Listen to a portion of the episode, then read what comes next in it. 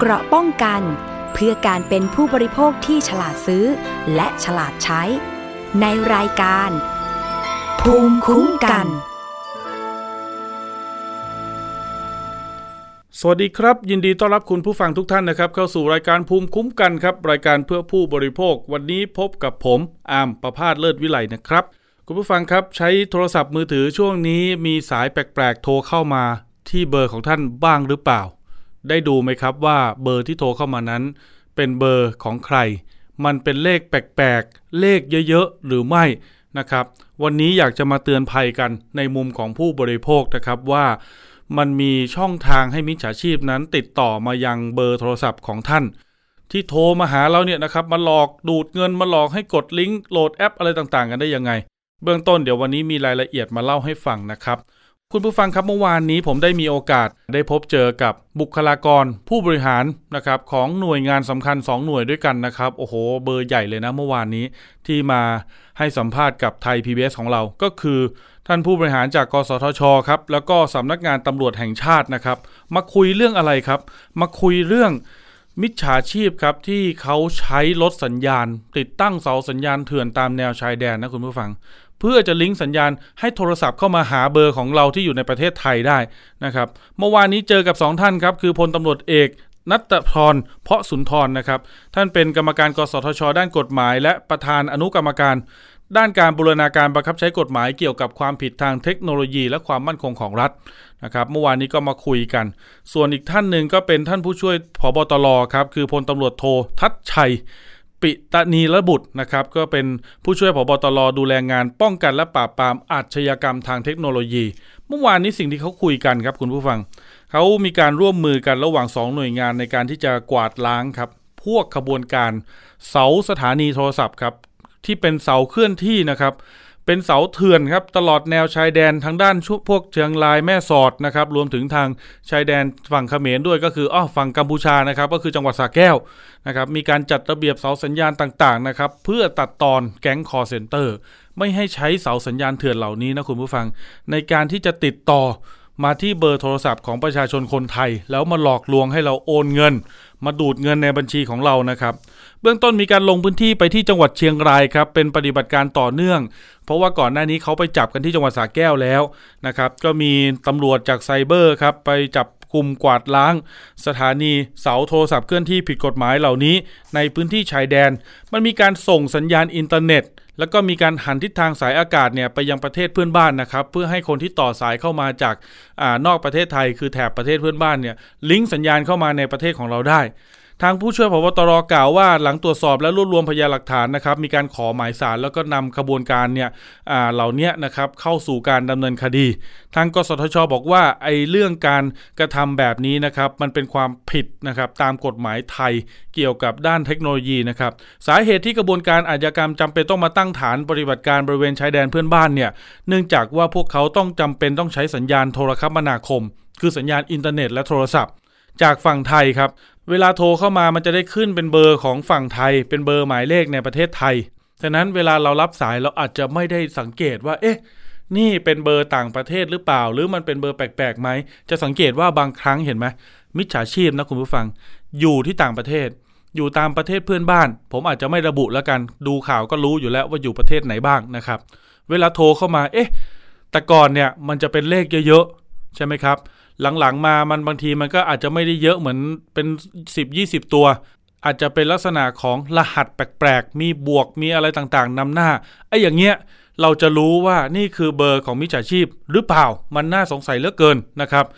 แต่มิจฉาชีพก็เคลื่อนไหวครับปรับปรุงวิธีการนี่แหละ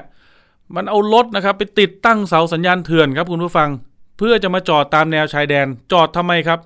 จอดเพื่อเวลานั้นเนี่ยมันสะท้อนสัญญาณครับให้เหมือนกับว่าเบอร์ที่ต่อมาจากต่างประเทศเนี่ยให้มันขึ้นเลขเหมือนว่าอยู่ในประเทศไทย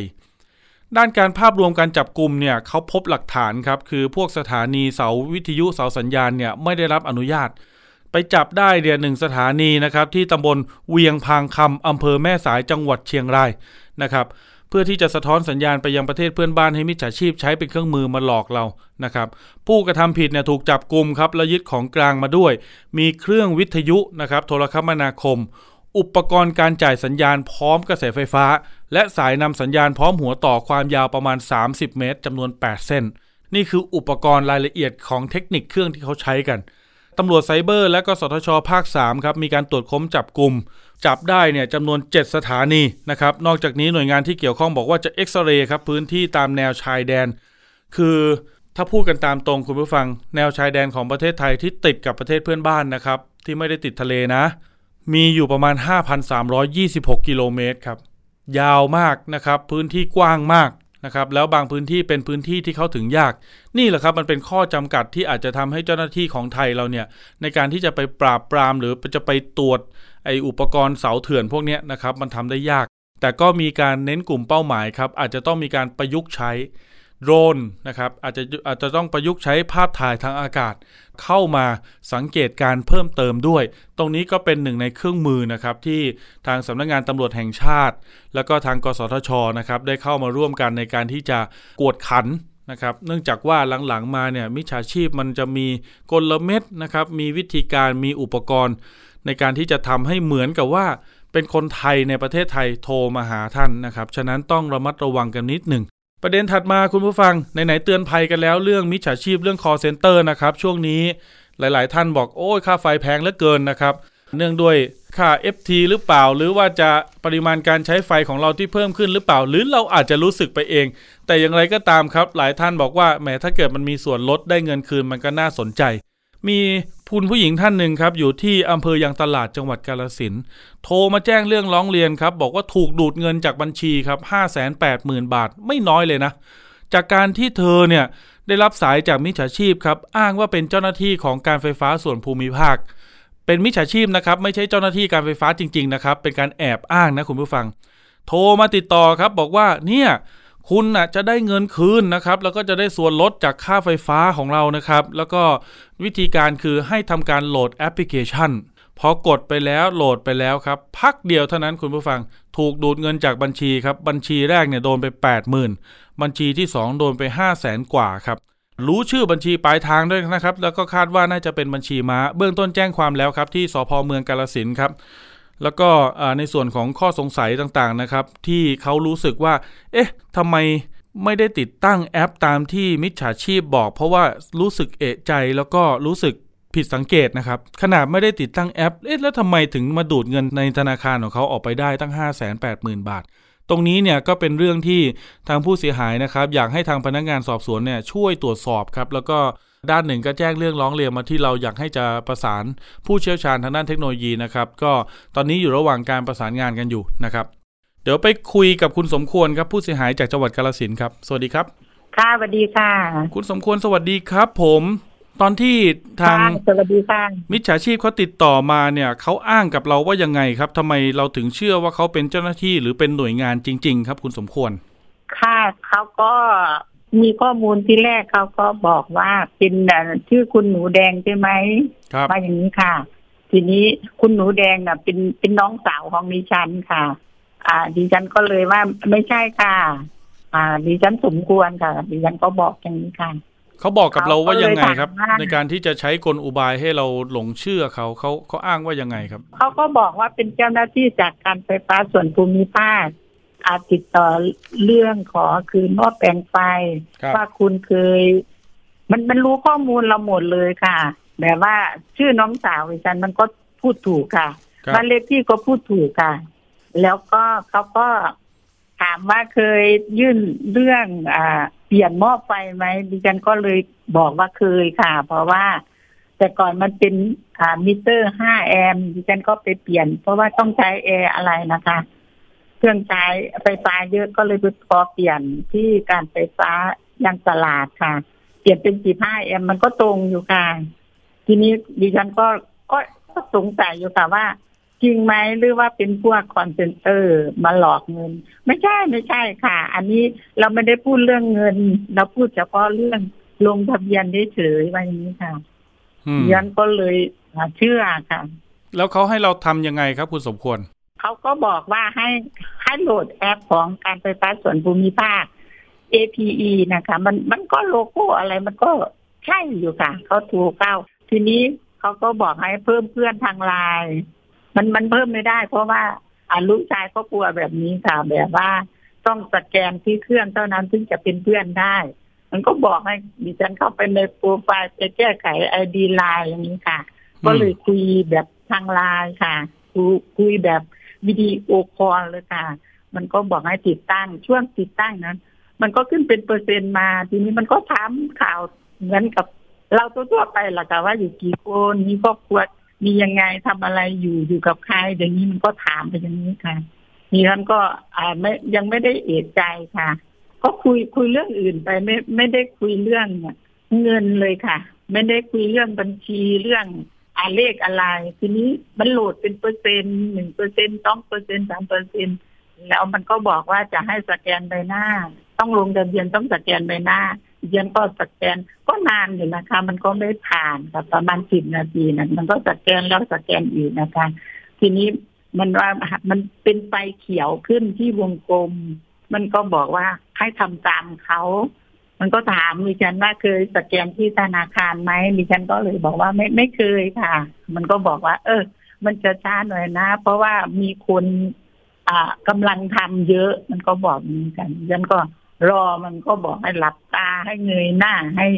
กระพริบตาอะไรทำนองนี้แหละค่ะคือเหมือนก็ทำตามมันค่ะเหมือนกับว่าเขาส่งลิงก์มาให้คุณสมควรเนี่ยกดใช่ไหมครับใช่ค่ะส่งคุยกันทางอันคองค่ะมันก็เป็น เอ พี อี ค่ะทีนี้มันก็ยังเหลืออยู่หมายถึงว่ามันได้ลบเราเราคอคุยกับตัวคนคนนั้นเนี่ยแล้วเขาส่งลิงก์มาให้เราแล้วเราก็กดใช่ไหมครับค่ะมันมันก็บอกว่าให้ลงชื่อกับเบอร์โทรศัพท์แค่นั้นค่ะอ่าลงชื่อลงทะเบียนชื่อกับเบอร์โทรศัพท์ก็คุยเรื่องอื่นไปทีนี้ค่ะมันก็ว่าโหลดรอเดี๋ยวนะรอเดี๋ยวนะมันก็ว่าอย่างนี้ค่ะอืมพอพออ่าสักครู่ประมาณสามสิบนาทีนี่ล่ะมันมันก็บอกว่าใช้เวลานานหน่อยเพราะว่าอ่ะมันวันสุดท้ายแล้วแล้วก็มันเปลี่ยนจะเปลี่ยนรัฐบาลใหม่อย่างนี้นะมันก็พูดเหมือนกับจริงนะคะดิฉันก็เออมันก็จะเปลี่ยนจริงๆเนาะฉันก็เลยเชื่อค่ะแสดงว่าสิ่งหนึ่งเนี่ยที่ทำให้คุณสมควรเชื่อใจเขาแล้วก็ทำตามที่เขาบอกกดลิงก์ตามที่เขาส่งให้เนี่ยหนึ่งก็คือเขารู้ข้อมูลส่วนตัวของเราแบบเป๊ะๆเลยก็งงค่ะว่ามันบ้านเลขที่ก็ตรงค่ะชื่อน้องสาวดิฉันก็ตรงบ้านเลขที่ของน้องสาวก็ตรงเหมือนกันค่ะฉันก็สงสัยว่าเอาข้อมูลมันทำไมตรงก็เลยดิฉันก็ย้ำอยู่นะว่าแก๊งคอนเซนเตอร์หรือเปล่าดิฉันก็ยังไม่ไม่พี่มันก็ว่าอย่างนี้ค่ะอืมเพราะว่าดิฉันก็ฟังข่าวตลอดเวลาของอ่านดูข่าวสถานีประชาชนของไทย พี บี เอส นะคะมันมันมันจะมีช่วงหนึ่งช่วงเดือนที่แล้วมันมันก็เหมือนคล้ายๆกันนี่ค่ะแต่ว่ามันให้กดลิงก์เข้าไปพูดได้ไหมคะว่าของใครได้ครับมันคล้ายกับจะเป็นแบบนี้แหละค่ะแต่ว่ามันมันมันไม่ใช่ให้โหลดค่ะมันเป็นไลน์เข้ามาค่ะของดาราค่ะอ๋อครับว่าคุณอนุมัติเงินผ่านอย่างนี้ดิฉันก็ไปแตะทีนี้แตะแล้วเครื่องดิฉันมันก็เบอร์ทำงานไม่ได้ดิฉันก็เคยฟังจากไทย พี บี เอส ค่ะตอนที่ท่านนะตำรวจไซเบอร์มาพูดนะคะบอกว่าให้ปิดเครื่องดิฉันก็เลยรีบปิดเครื่องค่ะครั้งนั้นค่ะปิดเครื่องไปแล้วประมาณชั่วโมงนึงดิฉันมาเปิดมันก็หายไปถามลูกชายลูกชายก็บอกว่าใช่นั่นแหละพวกแก๊งคอนเซนเตอร์ดิฉันก็เลยกลัวก็เลยไปโอนเงินออกจากบัญชีที่ที่มันผูกกับแอปในราคาก็เลยไปโอนเงินออก ห้าแสน ค่ะก็เอาเหลือไว้พอใช้ค่ะทีนี้มันก็มาเจอเหลือไว้พอใช้เนี่ยเหลือกี่บัญชีครับบัญชีนึงมันเป็นบัญชีที่ไม่ค่อยมีเงินออกค่ะเพราะว่าบัตร เอ ที เอ็ม ของดิฉันมันหมดอายุดิฉันไปกดมันก็กดไม่ได้มันบอกว่าให้ติดต่อเจ้าของธนาคารดิฉันก็เลยโอนเข้าบัญชีนั้นค่ะมันคนละสาขานะคะอันนึงสาขากาฬสินธุ์อีกอันนึงสาขากาฬสินธุ์ภาคใต้ค่ะอืมครับผมแสดงว่าเคยกดลิงก์แบบนี้ครั้งหนึ่งแล้วแต่เคยฟังข้อมูลข่าวจากสถานีประชาชนไทย พี บี เอส ของเราก็เลยรีบปิดเครื่องแล้วก็รอดมาได้ครั้งนั้นค่ะค่ะก็เลยไปรีบเอารีบเอาเงินออกค่ะครับออกจากแอปค่ะก็นึกว่าปลอดภัยแล้วค่ะพอมาเหลือไว้ประมาณ เจ็ดหมื่นค่ะเหลือไว้บัญชีนี้แล้วก็โอนออกไปห้าแสนค่ะครับอ่าไปไปไว้อีกบัญชีหนึ่งซึ่งไม่มีการถอนเลยมีแต่เงินเข้าเฉยๆค่ะบัญชีนั้นค่ะแสดงว่าในมือถือของคุณสมควรเนี่ยมีบัญชีที่ผูกกับมือถือไว้เนี่ยสองบัญชีถูกต้องไหมครับบัญชีเดียวค่ะบัญชีเดียวเลยแต่ว่าบัญชีเดียวค่ะอ้าวบัญชีบัญชีแรกคือบัญชีแรกคือมีเงินประมาณเจ็ดหมื่นค่ะบัญชีเงินเดือนนะคะดิฉันเป็นข้าราชการครูบำนาญค่ะเงินเดือนมันก็เข้าตลอดค่ะบัญชีนั้นค่ะก็ใช้มาตลอดแล้วบัญชีที่สองเนี่ยผูกกับมือถือไหมครับไม่ค่ะโอ้ผูกค่ะผูกกับมือถือแต่ว่าไม่ไม่ได้ผูกกับแอปผูกว่าแจ้งเตือน เอส เอ็ม เอส ว่ามีเงินเข้าเงินออกอย่างนี้ค่ะผูกอย่างนั้นได้เฉยค่ะไอ้เจ้าบัญชีสองนี่คือมีห้าแสนกว่าค่ะห้าแสนแปดพันกว่าบาทเกือบหมื่นนี่แหละค่ะอ่าคราวนี้พอมาเจอ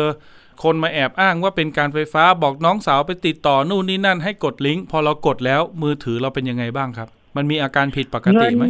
พอวางสายก็มีธนาคารกรุงไทยสาขาใหญ่โทรเข้ามาหาดิฉันว่าคุณได้ทำธุรกรรมกับธนาคารอันนั้นไหมเอ่ยได้ไหมคะหรือไม่ได้ไม่ต้องเอ่ยแล้วกันครับ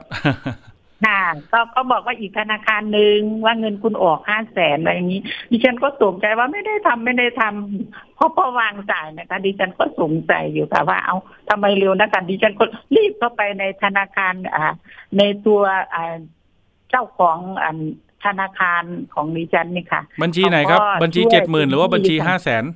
เข้าไปทั้งสองเลยค่ะดิฉันก็เอาเลขบัญชีไปทั้งสองค่ะอืม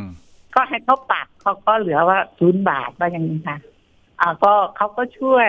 ทำเรื่องให้อายัดอะไรนี้ดิฉันก็บอกว่าเอ้ามันไม่ทันแล้วเขาก็บอกว่า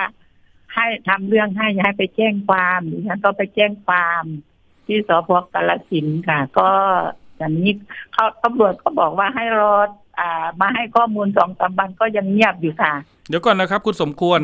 บัญชีห้าแสนเนี่ยอ่าคุณครูบอกว่าไม่ได้ผูกไว้กับโทรศัพท์แล้วเอ๊ะอย่างนี้มิจฉาชีพมันจะ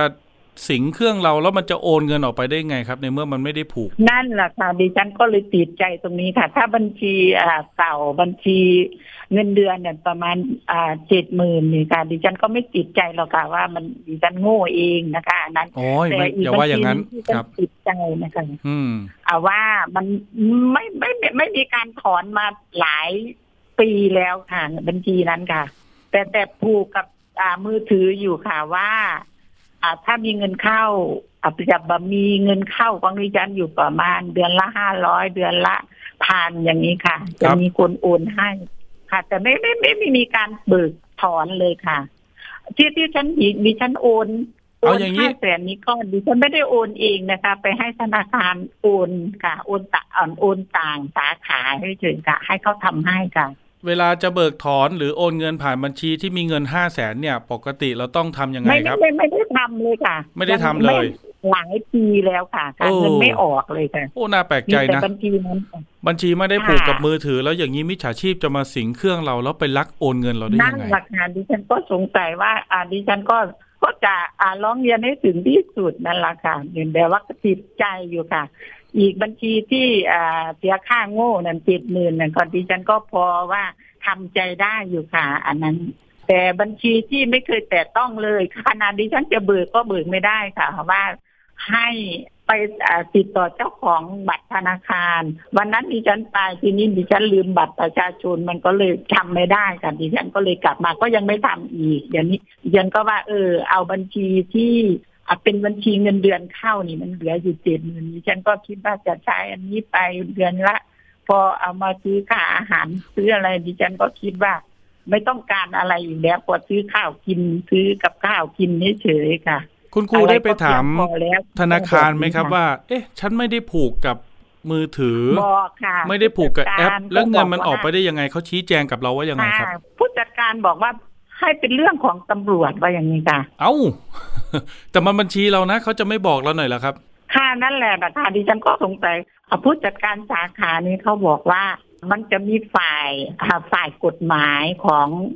ของธนาคารนั้นให้ข้อมูลว่าอย่างนี้ค่ะเขาเขาจะไม่ให้ข้อมูลเขาว่าอย่างนี้ค่ะเพราะว่าตอนที่ไทย พี บี เอส อ่ะติดต่อไปนะคะดิฉันร้องเรียนที่ไทย พี บี เอส วันจันทร์ค่ะเหตุเกิดวันที่ ยี่สิบห้าวันศุกร์นะคะดิฉันก็ไปแจ้งความไปอะไรก็จะบล็อกบัญชีอะไรให้นะคะพอวันจันทร์มาดิฉันก็ว่าตำรวจก็ไม่เห็นตัวอะไรมาเลยดิฉันก็เลยดูรายการสถานีประชาชนนี่แหละค่ะดิฉันก็เห็นเบอร์โทรดิฉันก็เลยโทรค่ะโทรไปหาคุณต้มรับสายค่ะก็เล่าให้ฟังธนาคารก็บอกว่าไม่ไม่ไม่รับสายกับคุณส้มคุณส้มก็เลยโทรมาหาดิฉันดิฉันก็เลยโทรไปหาผู้จัดการสาขาครับก็บริการดีอยู่เขาก็บอกว่ากลัวเป็นแก๊งมิจฉาชีพมาลวงข้อมูลอะไรอย่างนี้ค่ะดิฉันก็เลยบอกว่าคุณส้มพร้อมที่จะคุยแล้วอ่าเขาก็ไม่รู้ก็คุยอะไรกันดิฉันก็ไม่ได้ไปถามติดต่ออะไรอีกเลยแต่เมื่อวานนี้ทางผู้จัดการธนาคารเขาก็ดูแลอยู่ค่ะเขาก็โทรมาหาดิฉันบอกว่าเงินเดือนเดือนต่อไปจะเข้านี่ให้ไปเปิดบัญชีใหม่เลยค่ะแล้วก็เอาเลขบัญชีไปให้ต้นสังกัดอย่างนี้ค่ะเขาก็แนะนำดิฉันก็เออก็คิดว่าจะทำแบบนั้นอยู่ค่ะก็ขอบคุณค่ะครับต้องแจ้งคุณผู้ฟังก่อนนะครับว่าคุณส้มที่คุณครูสมควรพูดถึงเนี่ยก็คือเป็นบก.บรรณาธิการของรายการสถานีประชาชนหัวหน้าผมเองนะครับก็ปกติเนี่ยทางบก.ส้มก็จะคอยรับเรื่องร้องเรียนจากคุณผู้ชมคุณผู้ฟังนะครับที่แจ้งผ่านเข้ามาใน ไลน์ หรือทางโทรศัพท์นะครับแล้วก็จะถ้าประเด็นไหนประสานงานได้ก่อนก็จะมีการต่อสายคุยให้เลยนะครับในเบื้องต้นแล้วก็จะมีการแจกแจงประเด็นส่งต่อมายังน้องๆผู้สื่อข่าวหรือนักข่าวนี่แหละนะครับซึ่งประเด็นของคุณครูสมควรเนี่ยก็เป็นหนึ่งในเรื่องที่ถูกส่งต่อมาที่ผมนะครับแล้วเดี๋ยวผมก็จะต้องตรวจสอบนิดนึงนะคุณผู้ฟังว่าประเด็นคือมันมีอยู่สองบัญชีของคุณครูสมควรบัญชีแรกคือบัญชีเงินเดือนผูกไว้กับแอปมือถือใช่ไหมครับมีเงินอยู่ เจ็ดหมื่น บาทอันเนี้ยเราไปเผลอกดลิงก์มิจฉาชีพมิจฉาชีพมันสิงเครื่องมือถือของเราโทรศัพท์ของเราแล้วแอบโอนเงินออกไปเอออันนั้นน่ะมันก็มีความเป็นไปได้เพราะว่าส่วนใหญ่ก็โดนกันแบบนี้แต่ข้อสงสัยของประเด็นนี้ก็คือว่าบัญชีที่สองเนี่ยที่คุณครูสมควรเขามีอยู่เนี่ยนะครับเขาโอนเงินใส่ไว้เนี่ย ห้าแสน กว่าบาทไม่ได้ผูกกับมือถือไม่ได้มีแอปในมือถือด้วยสำหรับบัญชีนี้ใช่ไหมครับคุณครูสมควรใช่ค่ะใช่ค่ะเออนะครับแล้วเงินมันออกไปได้ยังไงดิฉันติดใจประเด็นนี้ละค่ะดิฉันก็เลยมาร้องสื่อเดี๋ยวเรื่องนี้จะต้องมีการตรวจสอบนะครับรายละเอียดกันนะครับแล้วก็เดี๋ยวผมก็ถ้ามีโอกาสเดี๋ยวจะนัดเจอลงพื้นที่ไปหาคุณครูสมควรที่กาฬสินธุ์หน่อยนะครับค่ะยินดีค่ะยินดีให้ข้อมูลค่ะเพราะว่ามันไม่มีทางสู้แล้วดิฉันเงินก็ไม่ไม่เหลือแล้วค่ะเพราะว่ามันไม่รู้จะพึ่งใครเนาะค่ะก็เห็นรายการสถานีประชาชนที่พึ่งของประชาชนนี่แหละค่ะก็เลยอ่ะก็ดูตลอดดูมาหลายปีแล้วก็ไม่นึกว่าจะมาเจอกับตัวเองค่ะก็ระมัดระวังอยู่ค่ะซื้อของออนไลน์อย่างนี้ก็ไม่ได้อ่าโอนเงินไม่เคยโอนเงินเลยค่ะโอนแต่ค่าน้ำค่าไฟค่าโทรศัพท์เฉยๆค่ะบัญชีอื่นไม่โอนเลยค่ะก็ระวังแบบของออนไลน์ที่เขาส่งมาดิฉันชื่ออะไรดิที่ติดซองเนี่ยดิฉันก็เผาหมดเลยดิฉันก็ระวังตลอดก็ยังเจออยู่ค่ะโอ้เนี่ยเมื่อกี้ชื่อพวกซองซองจดหมายหรืออะไรต่างๆนะอันนี้เป็นตัวอย่างที่ดีนะคุณผู้ฟังคือถ้าคุณได้รับเอกสารแล้วได้อ่านแล้วไม่ได้ใช้ประโยชน์เอกสารนั้นแล้วนะครับถ้ามันมีข้อมูลเราอยู่นะครับฉีกครับทำลายหรืออย่างคุณครูสมควรก็เผาตรงนี้ของดิฉันเผาตลอดเลยค่ะของผมผมจะฉีกเป็นชิ้นเล็กๆเลยแต่ดิฉันก็ใช้เบอร์นี้มานานแล้วค่ะแบบว่าในการทำอ่าสินเชื่อซื้อรถซื้ออะไรนะคะดิฉันก็แบบว่าเคยซื้อรถหลายคันอยู่ค่ะประมาณสิบคันอย่างนี้ค่ะมันก็เป็นบัญชีนี้ดิฉันก็เป็นเป็นเบอร์นี้ค่ะดิฉันก็คิดว่าจะเปลี่ยนเบอร์เปลี่ยนอันนี้ไปเกี่ยวกับทำการเงินอยู่คิดแล้วมันยังไม่ทันเลยค่ะมันก็ไปก่อนนะคะพอมีเรื่องแบบนี้เข้ามาบ่อยๆดิฉันก็คิดว่าก็ได้ยินมาว่าระบบ Android นี้มันล้วงข้อมูลเราได้ดิฉันก็จะไปเปลี่ยนระบบอยู่ค่ะกำลังคิดอยู่แต่มันทำไม่ทันค่ะครับไม่เป็นไรครับเดี๋ยวยังไงเดี๋ยวอาร์มจะไปตรวจสอบรายละเอียดแล้วก็หาข้อมูลหาคำตอบให้นะครับคุณครูสมควรครับยังไงขอบคุณมากครับวันนี้มาเตือนภัยกันนะครับโอ้โหขนาดบัญชีไม่ได้ผูกกับแอปนี่ยังถูกล้วงได้เดี๋ยวต้องดูข้อเท็จจริงครับคุณได้ครับขอบคุณคุณครูครับสวัสดีครับครับผมมันยังกดไม่ได้เลยค่ะค่ะสวัสดีค่ะได้ครับขอบคุณครับเดี๋ยวเจอกันครับเดี๋ยวประสานงานกันสวัสดีครับค่ะค่ะยินดีค่ะสวัสดีค่ะครับคุณผู้ฟังเห็นไหมครับบัญชีหนึ่ง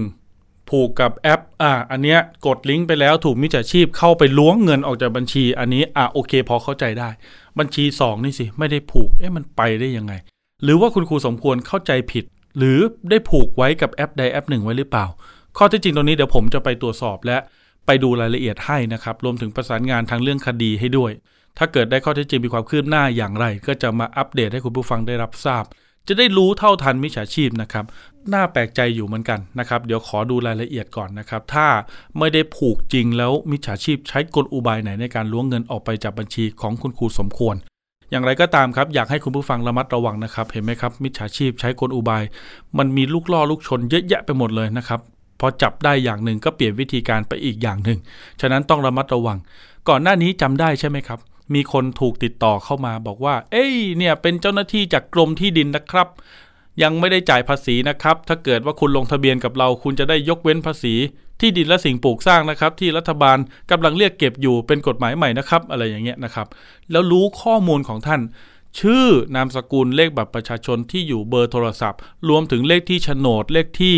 จำนวนตารางเมตรส่วนใหญ่เนี่ยเคสนั้นที่โดนเนี่ยของกรมที่ดินเนี่ยจะเป็นข้อมูลเกี่ยวกับคอนโดมิเนียมผมก็เป็นผู้เช่าซื้อคอนโดมิเนียมเหมือนกันผมก็โดนนะคุณผู้ฟังแต่โชคดีจังหวะช่วงนั้นคือยุ่งยุ่งงานก็เลยไม่ได้ไปสนใจอะไรนะครับแต่ก็เห็นแล้วแหละว่าแปลกๆนะครับก็ไม่นึกว่าจะมีคนโดนเยอะขนาดนี้ล่าสุดคุณครูสมควรได้รับการติดต่อเห็นไหมจะสังเกตว่าบอกว่าเป็นเจ้าหน้าที่การไฟฟ้าภูมิภาคแต่ประเด็นที่สำคัญก็คือเขารู้ได้ยังไงข้อมูลของน้องสาวครูสมควรชื่อนามสกุลที่อยู่เบอร์โทรต่างๆนะครับแล้วรู้ถึงขั้นว่าไปขอเปลี่ยนมิเตอร์จากห้าแอมป์เป็นสิบห้าแอมป์ด้วยนะครับมีการไปขอคืนตัวหม้อแปลงไฟฟ้าห้าแอมป์แล้วไปขอติดตั้งตัวหม้อแปลงไฟฟ้าสิบห้าแอมป์เห็นไหมครับมิจฉาชีพเดี๋ยวนี้รู้ข้อมูลของเราเยอะมากจริงๆฉะนั้นถึงแม้ว่าโทรมาจะบอกข้อมูลอย่างถูกต้องครบถ้วนก็อย่าได้ไว้วางใจนะครับคุณผู้ฟังเตือนภัยกันไว้หน่อยประเด็นถัดมาครับใครมีเงินเหลืออยากลงทุนหุ้นอยากลงทุนในสินทรัพย์เขาเรียกว่าตราสารทุนนะครับมีหลายท่านครับได้ไปเห็นโปรโมทเห็นโฆษณาก่อนหน้านี้เคยเห็นไหมครับใครเล่น Facebook ใครดูคลิปเร็วจะสังเกตว่าจะมีการใช้ภาพของบุคคลคนหนึ่งครับเป็นคนที่สังคมรู้จักกันเป็นอย่างดีผมพูดเลยแล้วกันมีคนใช้ภาพของคุณวิกรมกรมดิษฐ์ครับอดีตผู้บริหารของบริษัทอมตะนะครับในเครืออมตะเนี่ยนะครับมาชักชวนครับบอกลงทุนซื้อหุ้นนะครับซื้ออะไรสินทรัพย์กับอมตะนะครับได้เปอร์เซ็นต์ปันผลอาทิตย์ละ ห้าเปอร์เซ็นต์ เจ็ดเปอร์เซ็นต์ นะครับลงทุนเพียงเริ่มต้นหลักพันเท่านั้นเท่านี้นะครับแล้วก็จะได้ปันผลเป็นรายสัปดาห์คุณผู้ฟังเชื่อไหมครับผมก็เป็นหนึ่งในคนที่เทรดหุ้นอยู่นะครับเคยซื้อหุ้นอมตะเขาปันผลปีนึงครั้งสองครั้งเท่านั้นเหรอครับไม่ได้มาปันผลอาทิตย์ละครั้งขนาดนั้นหรอกอันเนี้ยก็ชัดเจนว่าเป็นการหลอกลงทุนแต่ผมไปดูคอมเมนต์ก็มีหลายคนที่สนใจล่าสุดนี้ครับมันมีขบวนการครับมีผู้เสียหายเขาไปร้องกับกรมสอบสวนคดีพิเศษแล้วก็ตำรวจสอบสวนกลางครับว่าถูกชักชวนให้ซื้อหุ้นเหมือนกันแต่เป็นหุ้น ไอ พี โอ หุ้น ไอ พี โอ ก็คือบริษัทที่กำลังจะเข้าตลาดหลักทรัพย์นะครับแล้วก็มีการเปิดขายหุ้นกระจายให้กับประชาชนทั่วไปเป็นครั้งแรกนะครับเขาเรียกว่า ไอ พี โอ ส่วนใหญ่คนสนใจหุ้น ไอ พี โอ เพราะว่าอะไรซื้อหุ้น ไอ พี โอ สมมุติได้มาหุ้นละห้าบาทพอมันเข้าไปเทรดในตลาดวันแรกอาจจะไปเจ็ดบาทแปดบาทสิบบาทก็อาจเป็นได้นะครับก็ตรงนี้เขาก็เล็งเห็นว่ามันอาจจะสร้างผลกำไรหรือเป็นการให้ผลตอบแทนที่น่าสนใจก็มีหลายคนไปสนใจแล้วก็ไปซื้อนะครับตรงนี้ล่าสุดเสียหายกันบอกว่ารวมกันแล้วเนี่ยเกือบร้อยล้านหรืออาจจะเกินร้อยล้านด้วยซ้ำเดี๋ยวคุยกับตัวแทนผู้เสียหายคุณเปาครับเป็นผู้เสียหายจากภาคเหนือครับสวัสดีครับครับสวัสดีครับผมสวัสดีครับคุณเปาครับไอตัวที่มีการชักชวนนี่คือเขาชักชวนผ่านทางไหนครับผ่านโทรศัพท์ผ่านโซเชียลหรือยังไงครับเอาจริงๆหลักการของมันคือเขาใช้ความเชื่อใจก่อนนะครับผมเอาจริงผมเองจริงๆก็มีภูมิคุ้มกันเรื่องแบบนี้อยู่แล้วแหละครับว่าแบบเอ้ยมันไม่น่าจะเป็นจริงได้หรืออะไรแบบนี้นะครับผมแต่ว่าจริงๆอ่ะเขาเขาความเชื่อใจก่อนเข้ามาเข้ามาตีสนิทกับเราอ่ะครับผมใช้เราเนี่ยเป็นเป็นเหยื่อล่อในการในการไปไปหาเหยื่อคนอื่นต่อคุยกันอย่างนี้แล้วกันเนาะเริ่มแรกเนี่ยผมรู้จักเขามาประมาณ ห้าหก ปีแล้วแหละจากในกลุ่มพวกเพจหุ้นเพจโปรเล็กหรือเพจอะไรอย่างเงี้ยครับเขาก็อวดอ้างตัวเองว่าเป็นเป็นคนที่เป็นแชมป์เทรดนะเป็นแชมป์เทรดจากรายการ Stock Tomorrow นู่นนั่นนี่หรืออะไรอย่างนี้ว่าเขามีความเก่งมีความอะไรอย่างนี้มีคอนเนคชั่นรู้จักคนข้างในหรือหรืออะไรแบบนี้ในตลาดหุ้นอะไรอย่างเงี้ยครับครับจนอยู่มาวันนึงนะจนอยู่มาวันนึงเขาเข้ามาหาผมทักผมมา ก็แบบเออผมแบบเดือดร้อนผมขอยืมตังค์หน่อยอยากได้เงินไปลงทุนกำลังเปิดบริษัทใหม่กับเพื่อนซึ่งเราเราเราก็ไม่ได้ไว้ใจเขามากหรอกเนาะเราก็แบบให้เขาไปแค่แบบสองหมื่นสามหมื่นอะไรอย่างนี้ก่อนตอนแรกๆจะเป็นแบบนั้นเห็นบอกว่ามีใบเสร็จรับเงินแล้วใบจองหุ้นให้ด้วยเหรอครับไม่ไม่มีครับตอนแรกไม่มีเขาบอกว่ากำลังทำแบบเริ่มเริ่มทำอยู่ยังไม่ได้เป็นรูปร่างบริษัทยังไม่ได้เป็นอะไรตอนนั้นครับคือเราก็ยังไม่เชื่อใจหรอกพอพอพอเป็นอย่างนั้นปุ๊บเริ่มเริ่มมาก็จะเป็นประมาณอย่างนั้นก่อนแล้วก็คืนตรงเวลาตลอดพร้อมกับดอกเบี้ยที่เขาโม้คุยโอ้อวดว่าได้ห้าเปอร์เซ็นต์สิบเปอร์อะไรแล้วแต่เขาที่ที่เขาได้มาต่อรอบหรือต่อเดือนครับต่อต่อรอบกับรอบรอบนึงก็แล้วแต่เขาสี่สิบห้าวันหกสิบวันหรือหรืออะไรอย่างนี้เนาะครับตอนตอนแรกเนี่ยยังไม่มีใบเสร็จยังไม่มีอะไรเลยแรกๆมาเหมือนอาศัยความเชื่อใจกันอย่างเดียวเราก็เออน้องมันเดือดร้อนช่วยกันไปแต่ว่าอ่าเราคุยกันง่ายๆนะทุกครั้งที่เขามายืมอ่ะมันจะยืมเพิ่มขึ้นเรื่อยๆแต่ว่าเขาก็คืนตรงตลอดครับแล้วก็ได้ผลตอบแทนตลอดทำให้เราแบบค่อยๆเริ่มมั่นใจขึ้นเรื่อยๆเหมือนเหมือนเหมือนผู้ทางเนาะเราคุยกันง่ายๆผู้ทางว่ามีเครดิตก็แบบเอ้ยเป็นคนแบบคืนตรงไม่มีโกงไม่มีอะไรอย่างนี้ก่อนครับแต่ทีนี้เราเราก็จะเริ่มเชื่อใจแล้วหลังจากนั้นปุ๊บเนี่ยเขาก็เริ่มบอกเนี่ยตอนเนี้ยเปิดบริษัทแล้วนะพี่มาหุ้นกับผมไหมให้เรารู้สึกว่ามันมันเป็นส่วนหนึ่งของบริษัทครับพอเราเป็นส่วนหนึ่งของมันเรารู้สึกว่าเฮ้ยถ้าเราหาคนเข้ามาหาลูกค้าเข้ามาได้กำไรเพิ่มเราก็จะมีกำไรจากตรงนั้นพอเป็นอย่างนี้ปุ๊บทีนี้เนี่ยเขาอ่ะไม่ต้องออกหน้าเองละนี่ออกนะครับมันจะกลายเป็นว่าเขาอ่ะใช้เครดิตของผมในการขายละประมาณนี้มีการเอ่ยถึงหุ้น ไอ พี โอ นี่คือมันเป็น ไอ พี โอ ของบริษัทไหนครับคุณเปาแล้วแต่เลยครับเขาก็จะคือเขาก็จะมีคือวิธีการหาว่าหุ้นตัวไหนจะเข้าเนี่ยแค่เราไปเปิดในเฟซเราไปเปิดในเฟซว่าหุ้นอัพคัมมิ่ง ไอ พี โอ หุ้นหุ้น ไอ พี โอ ที่กำลังจะเข้าตลาดเขาก็ไปจิ้มมาสักชื่อนึงไงแล้วก็บอกว่าก็เอามาอ้างกับเราหุ้นตัวนี้แหละหุ้นตัวนี้แหละอ่าเช่นตอนนั้นบอกว่าดอนเมืองโทเวจะเข้าสีสวัสดิ์เงินติดล้อจะเข้าแต่หลักการหลอกลวงของเขาเขาก็จะบอกประมาณว่าเนี่ยคือเขาอ่ะมีคอนเนคชั่นข้างในที่จะสามารถได้หุ้นได้แล้วก็หุ้นตัวเนี้ยสามารถเอาเข้ามาในพอร์ตได้ด้วยหรืออะไรแบบนี้หุ้นของบริษัทต่างๆที่เข้านะครับอันนี้ว่ากันตามข้อเท็จจริงนะคุณผู้ฟังบริษัทเหล่านี้ไม่เกี่ยวข้องนะครับอย่างเช่นหุ้นสีสวัสดิ์หรือหุ้นของบริษัทเงินติดล้อนี่คือเขาเขาเข้ามาหลายปีแล้วนะคุณเปาแสดงว่าใช่ๆก็มีการชวนแอบอ้างไปชวนให้ลงทุนแบบนี้หลายปีแล้วถูกต้องไหมครับใช่ครับใช่ครับตั้งแต่เริ่มตั้งบริษัทก็ผมว่าประมาณ สองถึงสาม ปีแล้วแหละครับแล้วคุณเปาเคยได้ลงซื้อหุ้น ไอ พี โอ กับเขาแล้วเคยได้หุ้นเข้าพอร์ตจริงๆไหมไ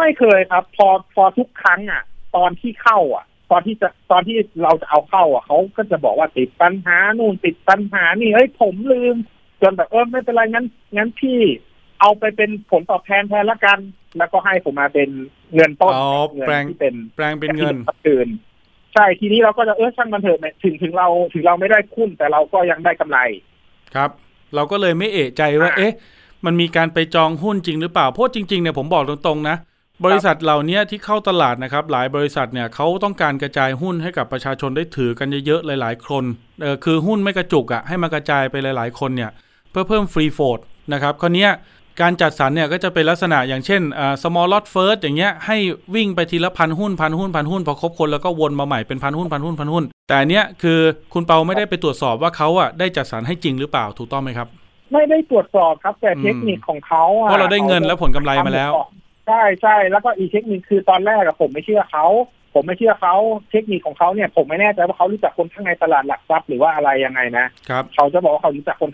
ช่ไหมผมก็บอกเขาเลยว่าเอ้ยพาไปดูหน่อยสิว่ามันมันมีจริงไหมอะไรจริงไหมเขาพาไปที่ตลาดหลักทรัพย์จริงแต่ว่าเขาก็บอกว่าเขาเข้าไปประชุมกับคนนี้คนนี้คนนี้นะเข้าไม่ได้แล้วเขาก็เดินคือคือผมมันเดินเข้ามาในตลาดหลักทรัพย์ไปอะไรกับเขานะแต่ว่าแบบเขาเดินเข้าไปในห้องประชุมดุมๆเข้าไปเลยแล้วก็อีกสักชั่วโมงออกมาเนี่ยเขาบอกเขาเข้าไปประชุมพวกการซื้อขายหุ้น ไอ พี โอ โหนี่แสดงว่าทำทำเหมือนเป็นคนในรู้จักหรือเป็นคนที่ทำงานที่นั่นเลยทรงแบบนั้นเลยใช่ครับซึ่งมันทำให้ผมแบบเชื่อเชื่อขึ้นมาอีกเพราะว่า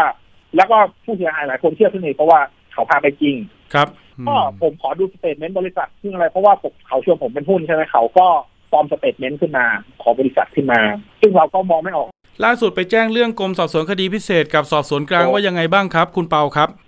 ซี เอส ไอ เขาบอกว่ายังไม่เข้าเงื่อนไขของเขาเพราะว่าเจ้าทุกข์ยังไม่ถึงร้อยคนคือ ดี เอส ไอ เขาจะเข้ามาได้ก็ต่อเมื่อเจ้าทุกข์ถึงร้อยคนอ่ามูลค่าความเสียหายด้วย หรือว่าความเสียหายเนี่ยเกินร้อยล้านแต่ปัญหาคือว่าผู้เสียหายบางคนน่ะยังไม่เข้ามาแจ้งทำให้ยอดตอนนี้เขาบอกว่าอยู่ที่เก้าสิบเก้าล้านขาดไปล้านนึงผมก็วิ่งหาอยู่ไม่รู้จะหาใครเหมือนกันมันขาดไปล้านนึงเพราะว่าบางคนเขาก็ไม่ยอมแจ้งเพราะเขาก็ยังโดนหลอกอยู่เพราะเขายังแบบโดนขายฝันอยู่ว่าแบบเฮ้ยจะได้เงินคืนนะเพราะว่าผู้ผู้กระทำผิดก็ยังจะบอกว่าแบบเฮ้ยถ้าคุณไปแจ้งความอะไรผมไม่ให้เงินคุณคืนนะอะไรเป็นมุกของลูกโซ่ทั่วไปแต่จริงๆไม่ไม่ถึงไม่เป็นไรนะสอบสวนกลางก็ทำคดีได้เหมือนกันไม่แน่ใจเหมือนกันเพราะตอนนั้นก็เคยเคยไปที่กองปราบเขาก็ไล่จับแล้วก็บอกว่าให้ไปแจ้งความที่โรงพักตามพื้นที่ท้องที่ก็ก็ไม่ได้อะไรเนี่ยครับไม่เป็นไรครับเดี๋ยวเรื่องรายละเอียดเดี๋ยวคุยกันพรุ่งนี้ครับจะมีการมานำเสนอในรายการสถานีประชาชนดูรายละเอียดกันพรุ่งนี้ก็เดี๋ยวจะได้คุยกับคุณเปาด้วยนะครับในรายการเนาะครับครับตอนประมาณกี่โมงครับผมอ่าประมาณบ่ายสองครับจบบ่ายสามครับรายการสดนะครับก็ฝากคุณผู้ฟังติดตามครับถ้าอยากทราบรายละเอียดใครเล่นหุ้นเทรดหุ้นอยู่มาดูกลอุบายกันว่าเขาหลอกกันยังไงขอบคุณคุณเปานะครับที่มาเตือนภัยกันนะครับได้ครับผมครับผมครับสวัสดีครับช่วงถัดไปครับคุณผู้ฟังคิดก่อนเชื่อกับดร.แก้วกาญจนานอำไพนักพิษวิทยาและพี่น้ำชนาทิพย์ไพพงศ์ครับวันนี้มาในชื่อตอนงานหนักไม่เคยฆ่าคนจริงหรื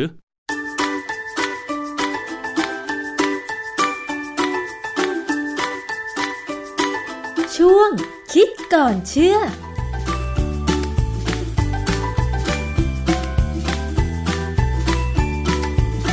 พบกันในช่วงคิดก่อนเชื่อกับดร.แก้วกังสดาลอำไพนักพิษวิทยากับดิฉันชนาทิพย์ไพพงศ์ค่ะ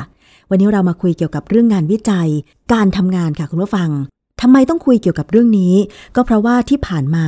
จำข่าวนี้ได้ไหมคะว่ามีพนักงานตำแหน่งจัดผังรายการของโทรทัศน์ช่องหนึ่งเนี่ยนะคะเสียชีวิตในลักษณะที่ฟุบอยู่บนโต๊ะทำงาน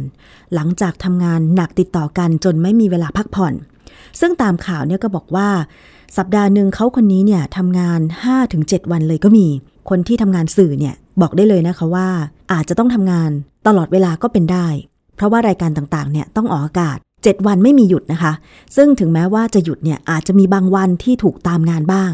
ตรงนี้แหละค่ะก็เลยเป็นคำถามว่าจากที่มีคนพูดว่า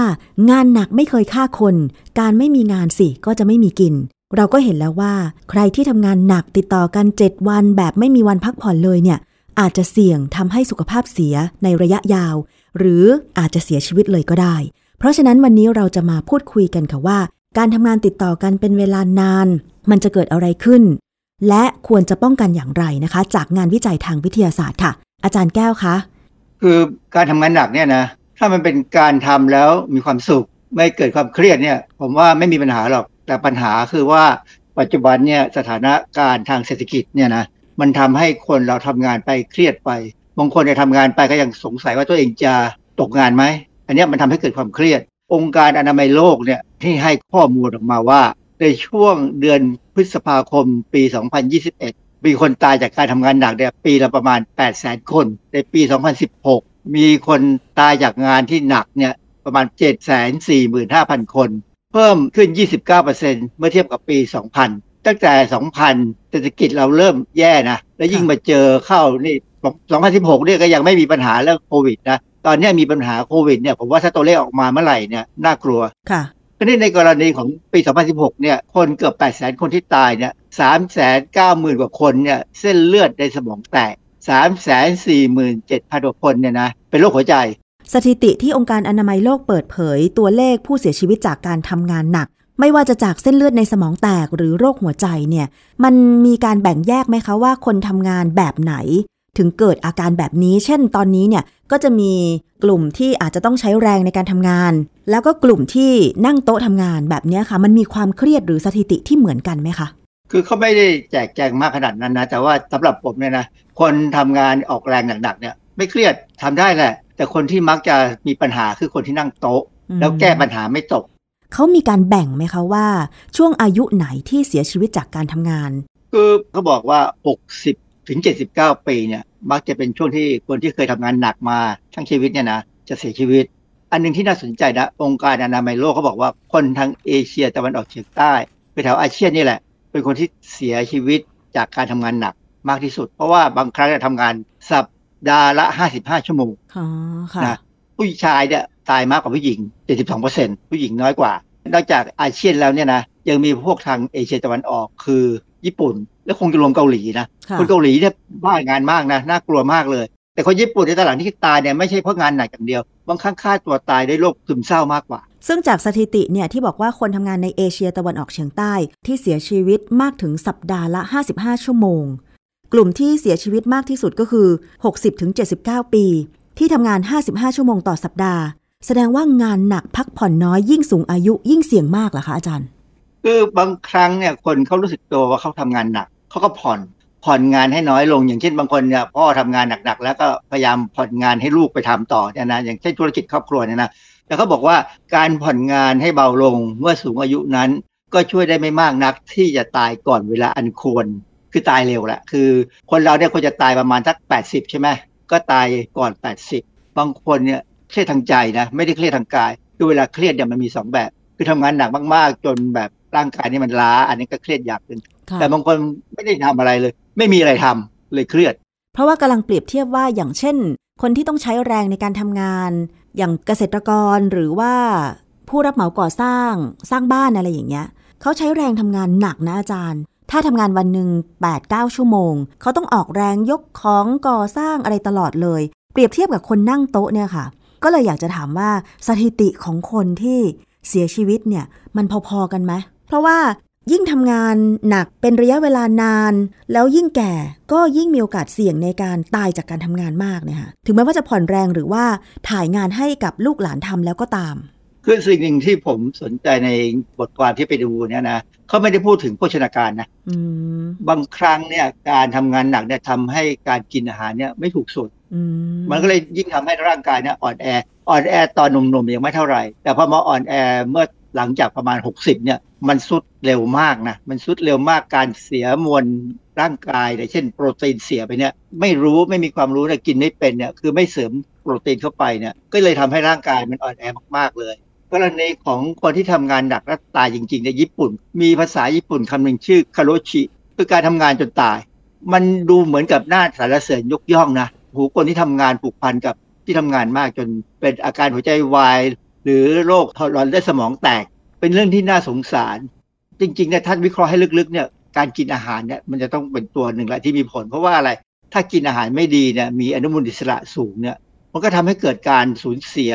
หลอดเลือดจะไม่แข็งแรงนะฮะอาจารย์คะปัจจัยที่ทำให้เสียชีวิตก่อนวัยอันควรอันเนื่องมาจากการทำงานมันมีงานวิจัยอะไรบ้างคะมีบทความนึงแปลเป็นภาษาไทยว่าเครียดจนเสียชีวิตกระทันหัน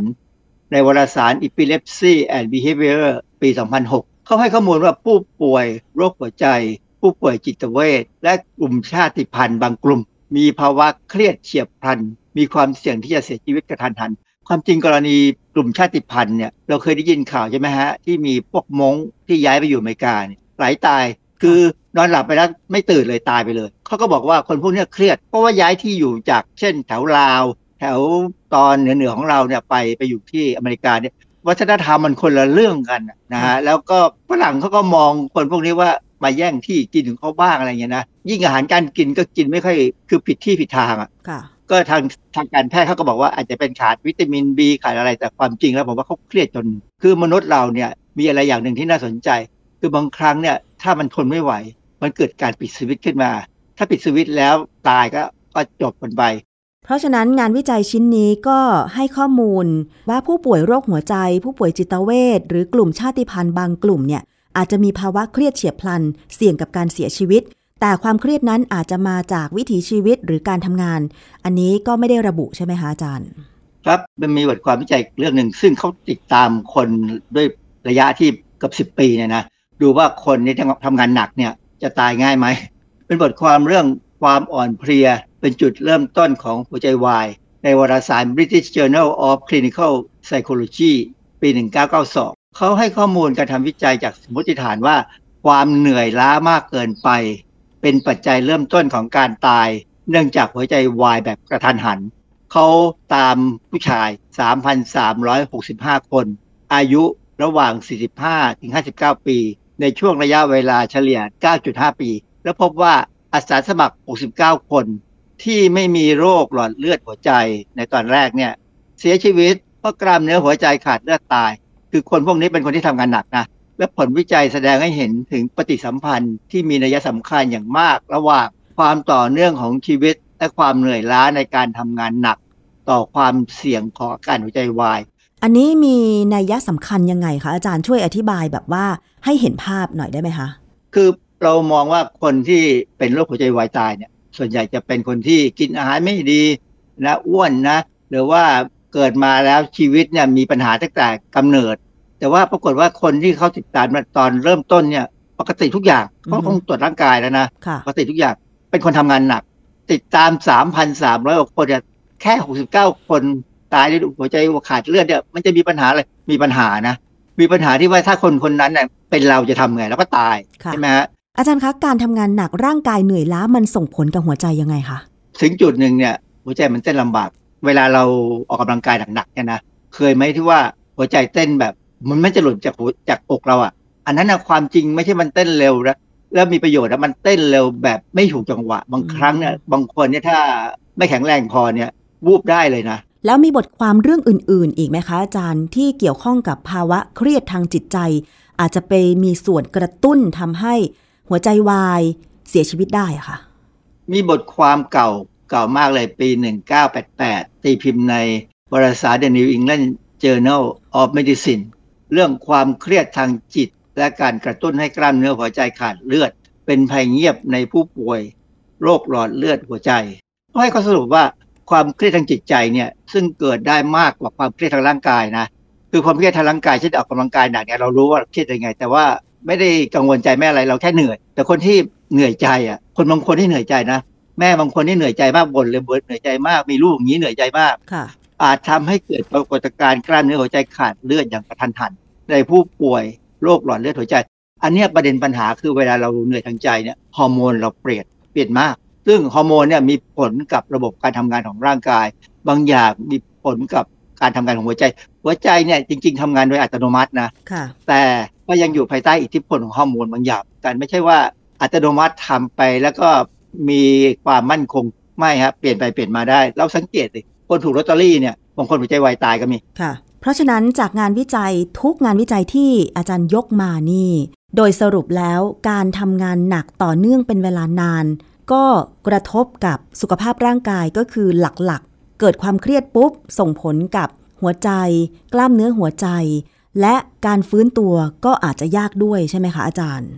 มันขึ้นอยู่กับว่าเขามีพื้นฐานของร่างกายเป็นยังไงเพื่อออกกำลังกายไหมถ้าเป็นคนที่ไม่ได้มีโอกาสออกกำลังกายแต่ถ้าใช้แรงงานหนักอยู่เขาก็พอทนการทำงานจะเป็นการออกกำลังกายแต่บางคนเนี่ยทำงานหนักหามรุ่งหามค่ำแต่ไม่ได้เป็นงานที่ใช้รักกำลังกายไงใช้สมองอย่างเดียวแล้วยิ่งทำไปแล้วผิดหวังก็มีมันมันล้มเหลวเนี่ยยิ่งลำบากใจใหญ่การทำงานหนักโดยใช้แรงเนี่ยร่างกายอ่อนล้าขาแข้งอ่อนล้าแต่ดิฉันก็ลองนึกย้อนไปนะบางวันดิฉันนั่งทำงานคือเหมือนไม่เครียดนะอาจารย์แต่มันต่อเนื่องยาวนานเช่นคิดเรื่องของการผลิตรายการว่าต่อไปจะต้องทำอะไรต่อไปจะต้องทำอะไรโดยที่พอทำสิ่งหนึ่งจบปุ๊บก็คือไปทำอีกสิ่งหนึ่งเพื่อไม่ให้เสียเวลาแบบนี้หรือเปล่าพอ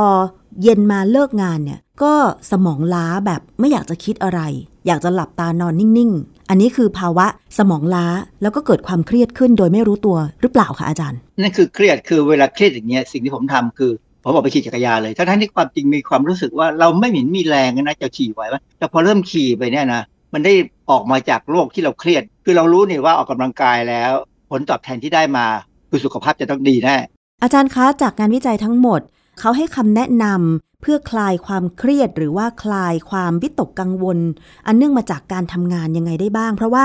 วันหนึ่งมียี่สิบสี่ชั่วโมงอาทิตย์หนึ่งมีหนึ่งร้อยหกสิบแปดชั่วโมงใช่ไหมคะทีนี้ตอนนี้เนี่ยถ้าเป็นสำนักงานทั่วไปก็ทำงานวันละ แปดถึงเก้า ชั่วโมงสมมติทำงานวันละเก้าชั่วโมงห้าวันจันทร์ถึงศุกร์จะทำงานสัปดาห์ละสี่สิบห้าชั่วโมงแต่ว่าจากงานวิจัยเขาบอกว่าถ้าทำงานต่อเนื่องห้าสิบห้าชั่วโมงต่อสัปดาห์เนี่ยอาจจะเสี่ยงกับการเกิดภาวะเครียดจนกระทั่งเสียชีวิตจากการทำงานได้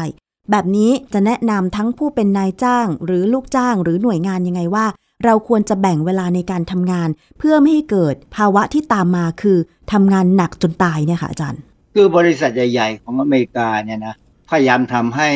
คนทำงานเนี่ยถึงทำงานหนักแต่ไม่เครียดอย่าง Google เนี่ยไปดูในคลิปของ YouTube เนี่ยคนทำงานที่ Google เนี่ยมีความสุขนะสบายแต่ก็ทำงานหนักมากเพราะว่าการทำงานเกี่ยวกับระบบโปรแกรมคอมพิวเตอร์เนี่ยมันมัน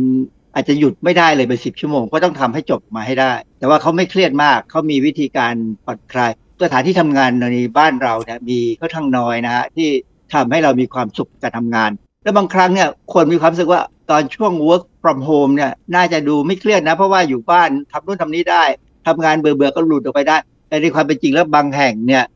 เวลาเขา work from home งานเยอะขึ้นกว่าเดิมกลายเป็นว่าทำงานตลอดเวลาสิบหกชั่วโมงยังมีเลยบางคนนะซึ่งอันเนี้ยทำให้มีโอกาสที่จะเป็นอันตรายกับชีวิตได้นะค่ะเพราะฉะนั้นก็ต้องฝากถึงหัวหน้างานต่างๆใช่ไหมฮะอาจารย์หรือนายจ้างว่าดูปริมาณงานให้เหมาะสมกับคนทำงานที่ไม่ให้เขาหนักเกินไปหรือการกดดันทำให้บรรยากาศการทำงานในออฟฟิศเนี่ยหรือว่าที่ทำงานต่างๆมันเครียดแม้แต่คนขายของแม้แต่พนักงานก่อสร้างพนักงานคอมพิวเตอร์อะไรต่างๆมันเกิดความเครียดได้พอๆกันใช่ไหมคะอาจารย์ปัจจุบันนี้คนที่สูงอายุแล้วเนี่ยคงแก้อะไรไม่ได้แต่ว่าผมกังวลในเรื่องของกรณีเด็กมากกว่านะคือหลักสูตรของเราเนี่ยไม่ว่าหลักสูตรระดับไหนก็ตามเนี่ยแทบจะไม่ค่อยได้สอนเรื่องเกี่ยวกับการแก้ปัญหาเวลาเครียดนะยกเว้นถ้าใครมีโอกาสได้เรียนวิชาจิตวิทยาเนี่ยก็อาจจะได้เปรียบหน่อยเพราะว่าจิตวิทยาเนี่ยจะสอนเลยว่าทำยังไงถึงจะเอาตัวเองหลุดไปจากโลกที่มันเครียดก่อนได้ค่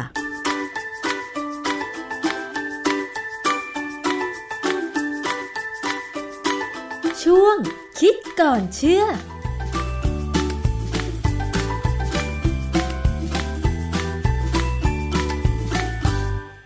ครับคุณผู้ฟังครับก็อย่างที่เห็นนะครับช่วงนี้ภัยสังคมมันเยอะจริงๆนะครับโดยเฉพาะมิจฉาชีพแก๊งคอลเซ็นเตอร์และภัยออนไลน์อย่างคุณครูสมควรเนี่ยระมัดระวังที่สุดแล้วโอนเงินหนีแล้วนะครับบัญชีไม่ได้ผูกกับมือถือแล้วตามที่ครูสมควรว่านะครับสุดท้ายก็ยังถูกล้วงเงินออกจากบัญชีเดี๋ยวต้องดูรายละเอียดกันมีโอกาสผมจะรีบลงพื้นที่ไปดูรายละเอียดแล้วก็สถานการณ์ทางคดีนะครับคุณผู้ฟังท่านอื่นนะครับถ้าเกิดว่ายังไม่ประสบปัญหาให้ระมัดระวังถ้าเกิดท่านไหนเจอปัญหาแล้วโทรมาปรึกษาเราได้ครับที่ศูนย์ สอง เจ็ด เก้า ศูนย์ สอง หนึ่ง หนึ่ง หนึ่งครับก็เป็นศูนย์รับเรื่องร้องเรียนของไทย พี บี เอส นะครับชื่อรายการสถานีประชาชนข้อมูลต่างๆก็จะลิงก์เชื่อมโยงมายังโต๊ะข่าวต่างๆรวมถึงรายการภูมิคุ้มกันรายการเพื่อผู้บริโภครายการนี้นี่แหละครับวันนี้เวลาหมดลงแล้วครับขอบคุณทุกท่านที่ติดตามสวัสดีครับติดตามฟังรายการได้ที่เว็บไซต์ ไทย พี บี เอส พอดแคสต์ ดอท คอม และ YouTube thaipbspodcast ฟังทางแอปพลิเคชัน ไทย พี บี เอส พอดแคสต์ Spotify Google Podcast Podbean SoundCloud และ Apple Podcast กดติดตามเป็นเพื่อนกันทั้ง Facebook Twitter Instagram และ YouTube Thai พี บี เอส Podcast แค่ฟังความคิดก็ดังขึ้น